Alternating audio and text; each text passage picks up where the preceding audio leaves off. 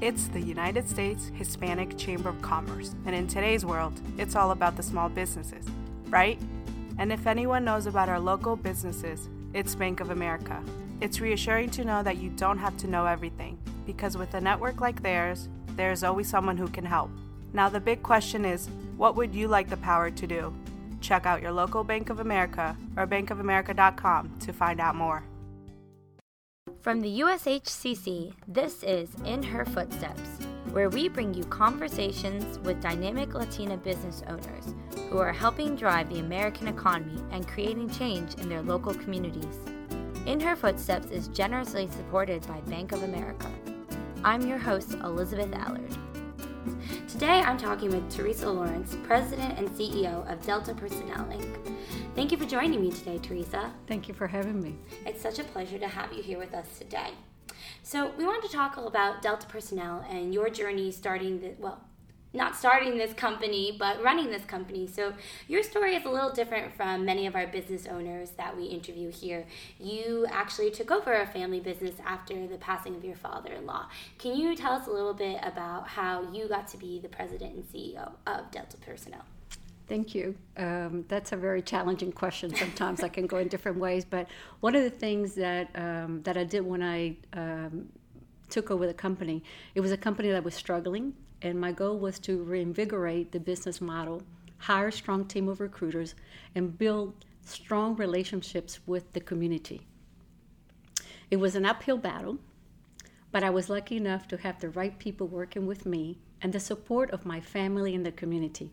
I took each challenge one by one and worked diligently to grow Delta over the years. Primarily, focus was to build a company that I could be proud of, and profit margins weren't that important at the time. What was important, and is still important then as it is now, is to dedicate myself to helping people put food on their tables. That's great. Can you talk to us a little bit about exactly what Delta Personnel is? So you do staffing, but I'm sure it's much more than just hiring people to fill jobs. Yes, it is more than that. We are an intricate part of partnerships built with community leaders, with corporations and government entities. So we position ourselves not to only create a need of filling a job order, but actually create the need of building a community surrounding diversity and inclusion. We wanted to diversify the workforce that had come after Katrina. We were blessed with a culture shock of all different Hispanics from Honduras, Nicaragua, Venezolanos, Puerto Ricanos. It was a canvas that was the catalyst of what Delta Personnel has become today. We are a very proud staffing company, servicing the region for 50 years. But within the last 15 years, we consider ourselves more of a partner to the workforce community than anything else. So how long had you been president and CEO of Delta before Hurricane Katrina hit Louisiana, where your company is located?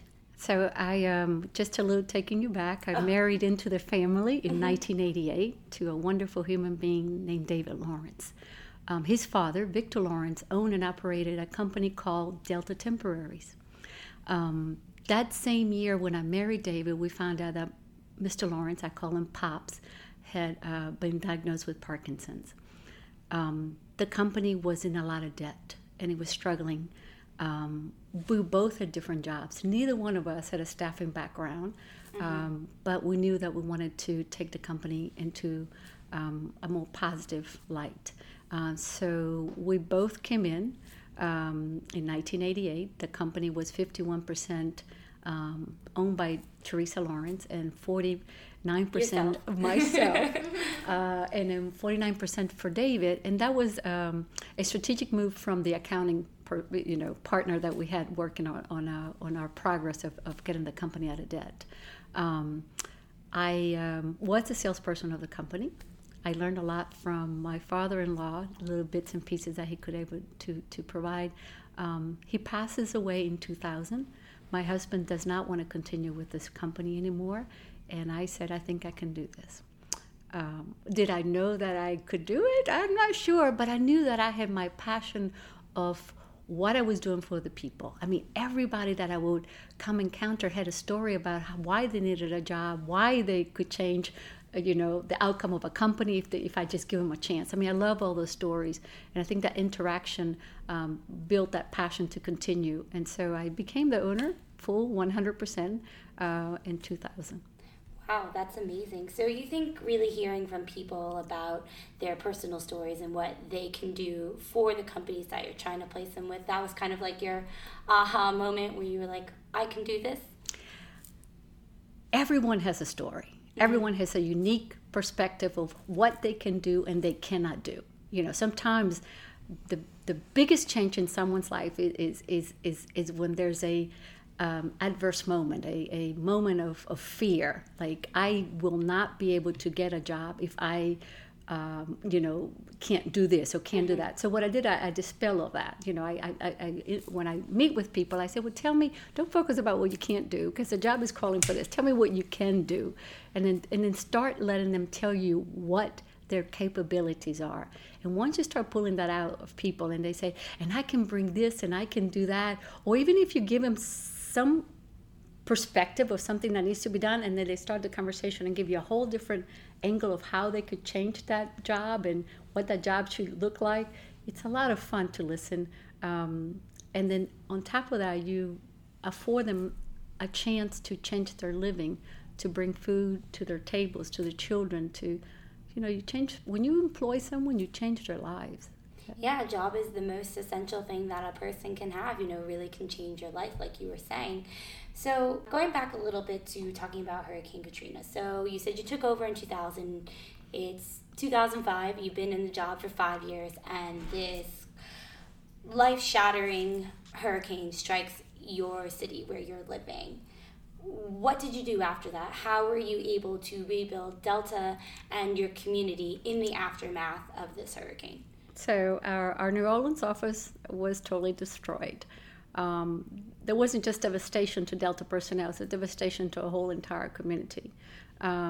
So my resource, the things that I have to use are people. That's the only way that I can grow businesses. And there were no resources in the city. Everyone had moved out. So we went to Baton Rouge and we opened an office there. Crazy as this whole may sound, we bought 2 vans and we started driving people back and forth from New Orleans to Baton Rouge and Baton Rouge to New Orleans. Really? Driving them in vans? Vans, yeah. So, so the story goes like this. You wake up at 2 o'clock in the morning, you start your van, you go into somebody else's office, which is at that time was another contractor, and you put the people in the van and you drive them to New Orleans, and then you wait till they finish, and then you drive them back. Oh my gosh. So it was about... between New Orleans and Baton Rouge is a 60-minute drive. It's a 60-mile, and it would take us 6 hours because of the roads. So you drove 12 hours, basically round trip every day, just to take employees to their job sites. So we would leave at 2 in the morning, leave around 3 after we finish loading the van, and we'll come home around 11 o'clock at night. Oh my gosh, that's real dedication to your job there. What do you think kind of drove you to make that sacrifice? The people, building back the community. I remember sitting in the van one day and just thinking through it. I was like, I cannot do this for the rest of my life. I need to go and buy groceries at the store that I used to buy groceries from, and I need to go buy coffee where I bought coffee from, and all those things. You start concentrating on one thing. And then one time, I remember just sitting in the van going, I'm just going to go to this hardware store. And I walked into the Ace Hardware and I said, are you guys trying to come back? And he said, yes. And I said, well, do you need people like to help you come back and clean up? Yes. And so I said, I have them. And so little by little, we allocated some trailers so that people could start living in that area. And then close to the Ace Hardware. And so you provided housing for them too. We had to allocate, for the ones that really wanted to, they didn't have a lot of ties to them, but they could live in that place by themselves. Yes, we did a lot of things that we normally would have not done. I was going to say, it sounds like you're doing a lot more than just providing people with jobs. You're providing the community kind of with a reason, to get up and do something every day after facing such devastation. So before you mentioned, in the aftermath of Hurricane Katrina that the city itself changed and you had a lot of influx of different kinds of immigrants coming to the city. So how did you at Delta manage that new influx of people and incorporate them into your existing jobs that you had available to staff? I had never positioned my company as a Hispanic-owned woman business until Katrina. So knowing that there was a disconnect between the community, the people that were now in our community, and the ability to have access to jobs, kind of positioned myself in the middle. I wasn't a resourceful Hispanic-owned business before Katrina. I was a business owner that provided employment to the community. In this change, Katrina, I had a new layer of service that I personally wanted to provide. So that was, I started translating tools, if it was martillo, hammer, I started basics, so they could communicate. And they were people that wanted just to make a living. And so the challenges were they couldn't communicate. So putting two and two together and putting myself in the middle of that was kind of like the thing that made me turn things around for me personally, because then I had a purpose. I wasn't doing things for me. I was doing it for someone else. So diversity serving as a source of your strength in the business, giving you a purpose.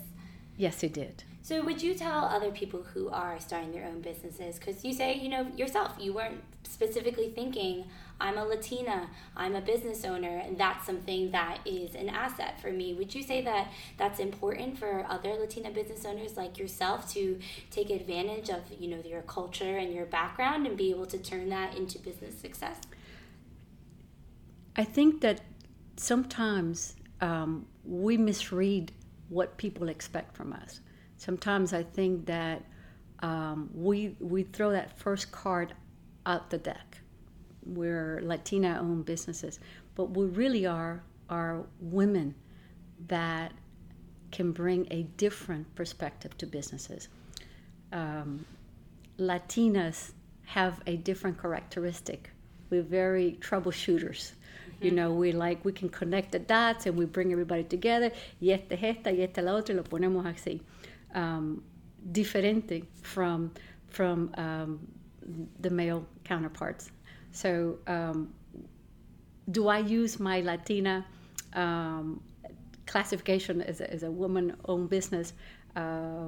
Yes or no? My mother and my grandmother were the drivers of my life. There wasn't a barrier that I couldn't cross.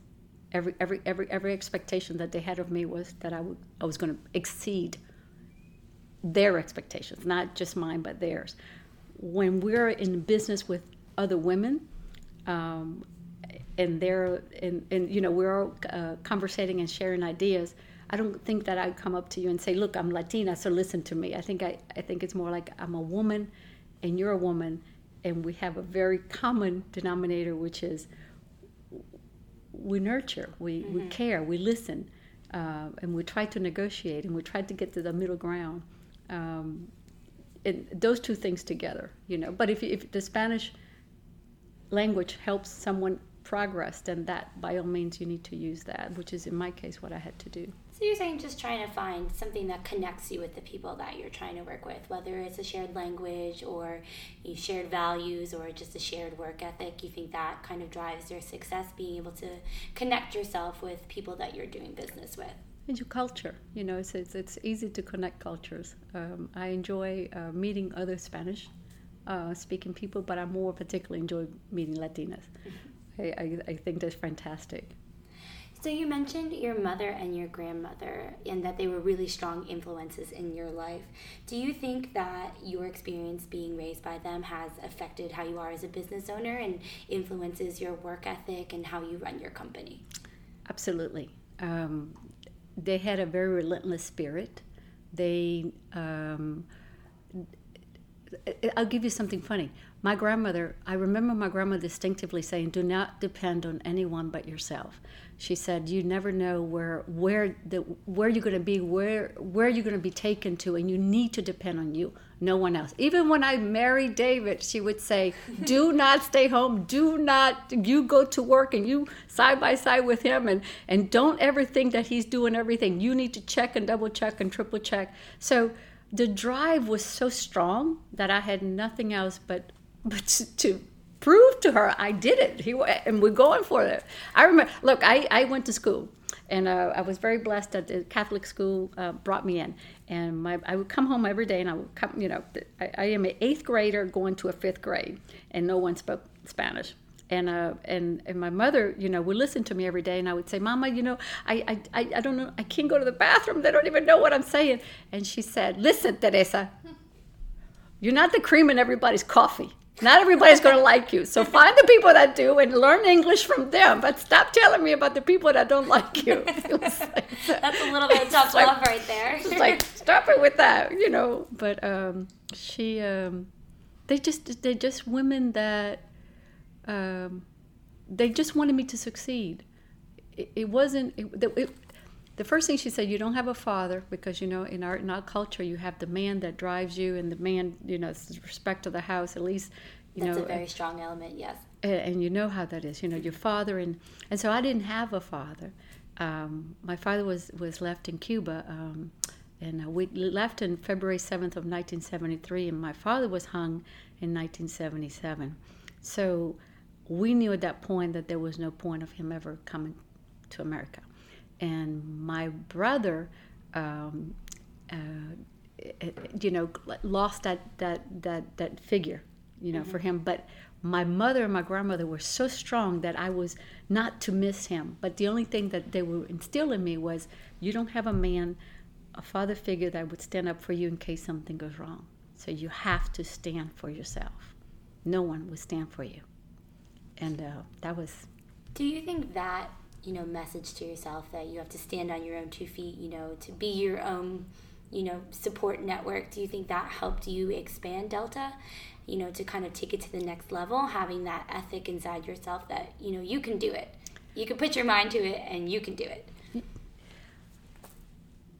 It starts so early in your life that you almost become numb to it, because I don't think that I have the power to do that. I think a lot of it has... the way that I was born, the way that that my life was shaped. I had to leave everything behind. So losing everything in Katrina didn't mean anything to me, as it might have meant to other people, because I had already lost so much before. And we rebuilt right back, rebuilt our lives. So it's just a matter of taking that first step and driving it. As I look back, I always think, like, God was there for me then. Why would he not be here now? Speaking of looking back, what were some mistakes that you made early on, and how have you learned from them? When you think of mistakes, I make one every day. So it's you know, it's for us is my whole entire life has always been breakdowns. If I don't have those breakdowns, then there are no breakthroughs.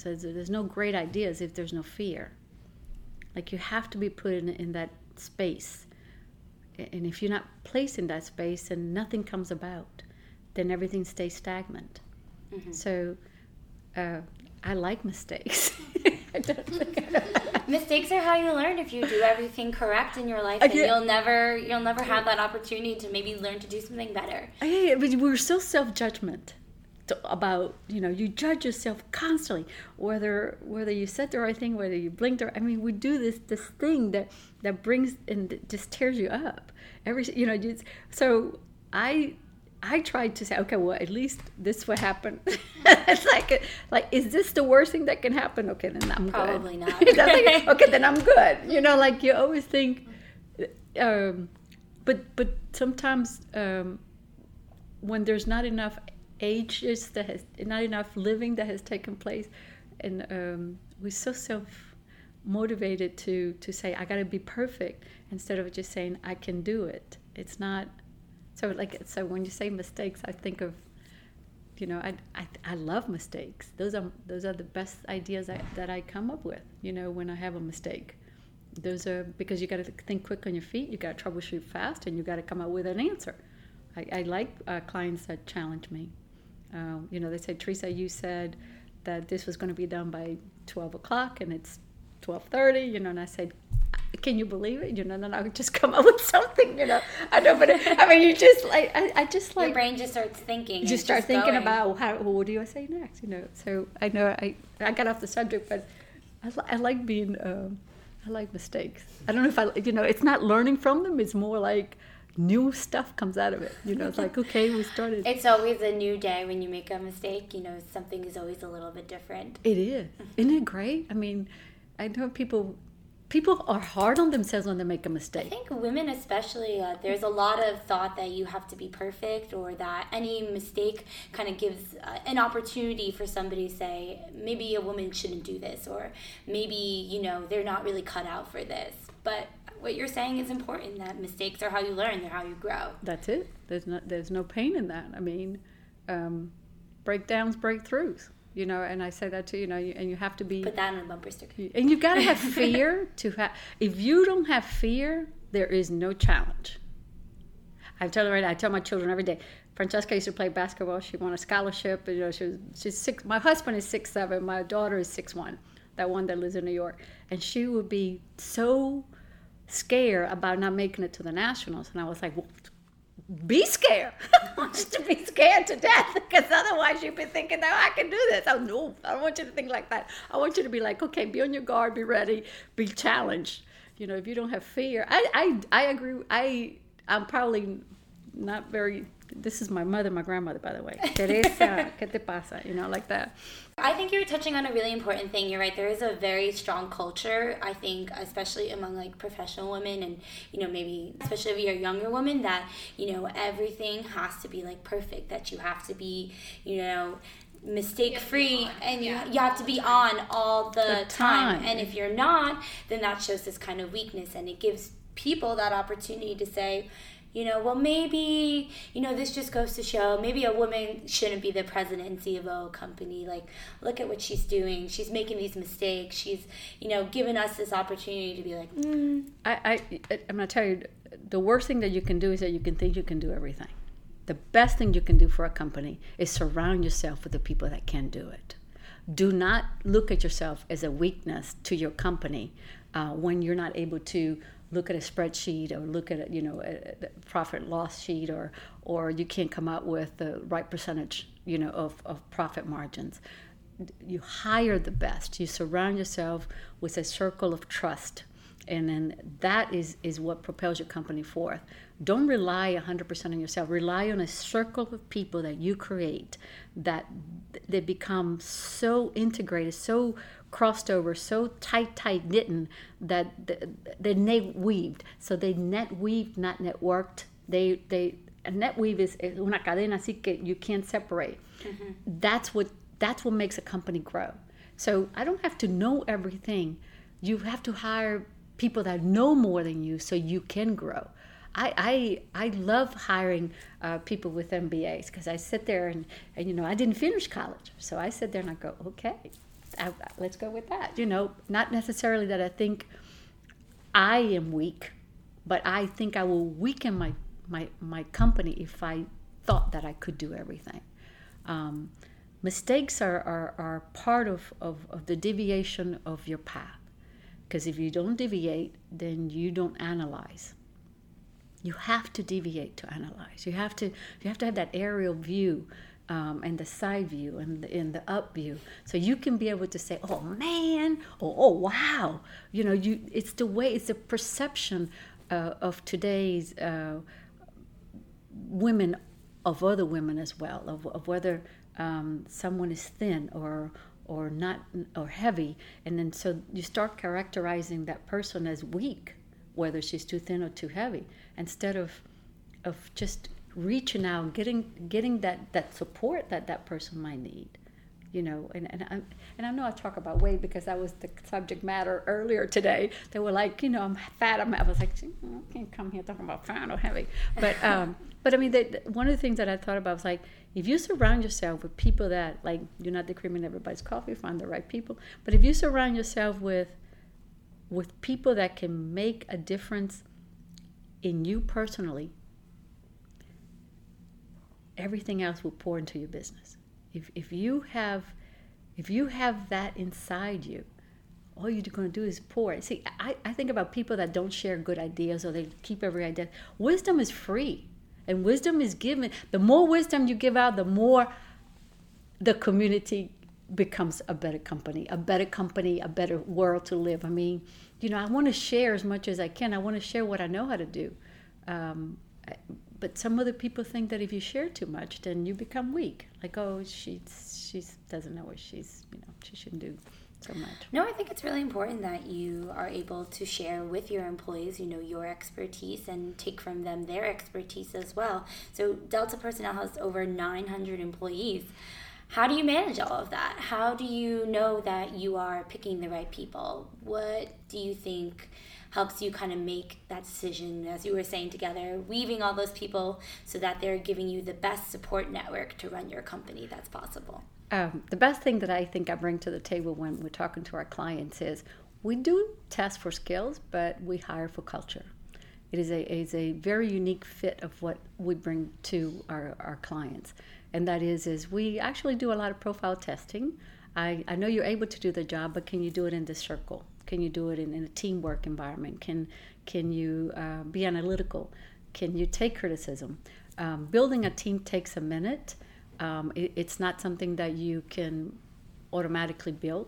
It takes a while to build a good team that works in synergy. We do have over 900 employees in different accounts. One of our largest accounts holds 300 employees. It is probably the hardest combination of personalities we've ever built, but it's probably the most successful one. They're a very diverse group, which allows that company to be creative. You know, the more diverse that group is, the better the opportunities of growing within the company and growing the company. Our final question for our listeners here is, what are you planning to do with Delta Personnel in the future? What are your plans? Well, within the last year, DPI has focused on diversifying our services. Recently, we won a $3.5 million contract with the New Orleans Ernest Morial Convention Center. That's amazing. It's huge. The facility is the sixth largest convention center in the nation, and it's consistently ranking in the country's top 10 facilities to hold conventions. This is the first time in the history of the convention center that a $3.5 million contract has been awarded to a minority-owned, disadvantaged business enterprise certified business. In the past, the awards were given to large contractors without any minority status. That's amazing, but a little crazy that it took all the way until 2019 for that to happen. And you know, for us, it's a good way to include more minority opportunities in the city of New Orleans. When we were working on this contract, not only did we want the business, but we wanted to make a statement. So I reached out to the Black Chamber and partnered up with Cleaning Concierge, which is a disadvantaged business as well, African-American-owned company who I had dealings with in the past. And the concept was to bring two diverse minority-owned businesses, like a Latina and an African-American-owned business, and to bid under one contract. My goal at the beginning was not that we were going to win the bid, but that we would send a message to the boards that there is synergy in our businesses and there is an opportunity for us to work together should it be awarded to us. It wasn't really thought that we would get it. Winning the contract was only the beginning. We had to mobilize an entire diverse workforce, and we immediately reached out into the community to make sure that everyone knew that we wanted to create a diverse work environment. So we reached out to the Asian community, we reached to the Croatian community, the Hispanic community, and the African American communities. In other words, we wanted to send a very clear message that we are a business driven by multicultural, multiracial goals greater than ourselves. We want to be the flagship that the city of New Orleans needed to open and continue to open doors for partnership opportunities between minority-owned businesses. Our drive to succeed with this contract coming together was beyond profit margins at that time. It was about people coming together to work together and share their multicultural, multiracial community. Now, when people come from all over the world and in the U.S., they can identify themselves with who they speak with. So, in other words, if you have a Vietnamese attending our conference, or if you have a Russian come into our country, they can speak in their language and identify themselves, as well as the people in the U.S. And we don't just want people to come to New Orleans and be impressed about what we did. We want them to leave with the impression that they can bring this back to their own communities and build communities that are diverse and inclusive. Well, that's a really amazing story. Thank you so much for sharing this with us, and thank you so much for joining to speak with us today. It's really been an enlightening conversation about how business is more than just about dollars and cents, but it's really about the people and the community that you affect. So thank you so much, Teresa. Thank you so much. Thanks for tuning in to this episode of In Her Footsteps. Don't forget to like and subscribe to In Her Footsteps wherever you get your podcasts. Leave us a review and share our episodes on your social media. In Her Footsteps is produced by Michael Saltz. You can find more episodes wherever podcasts are available or at ushcc.com/In Her Footsteps. Special thanks to Bank of America, who sponsors the In Her Footsteps initiative at the USHCC.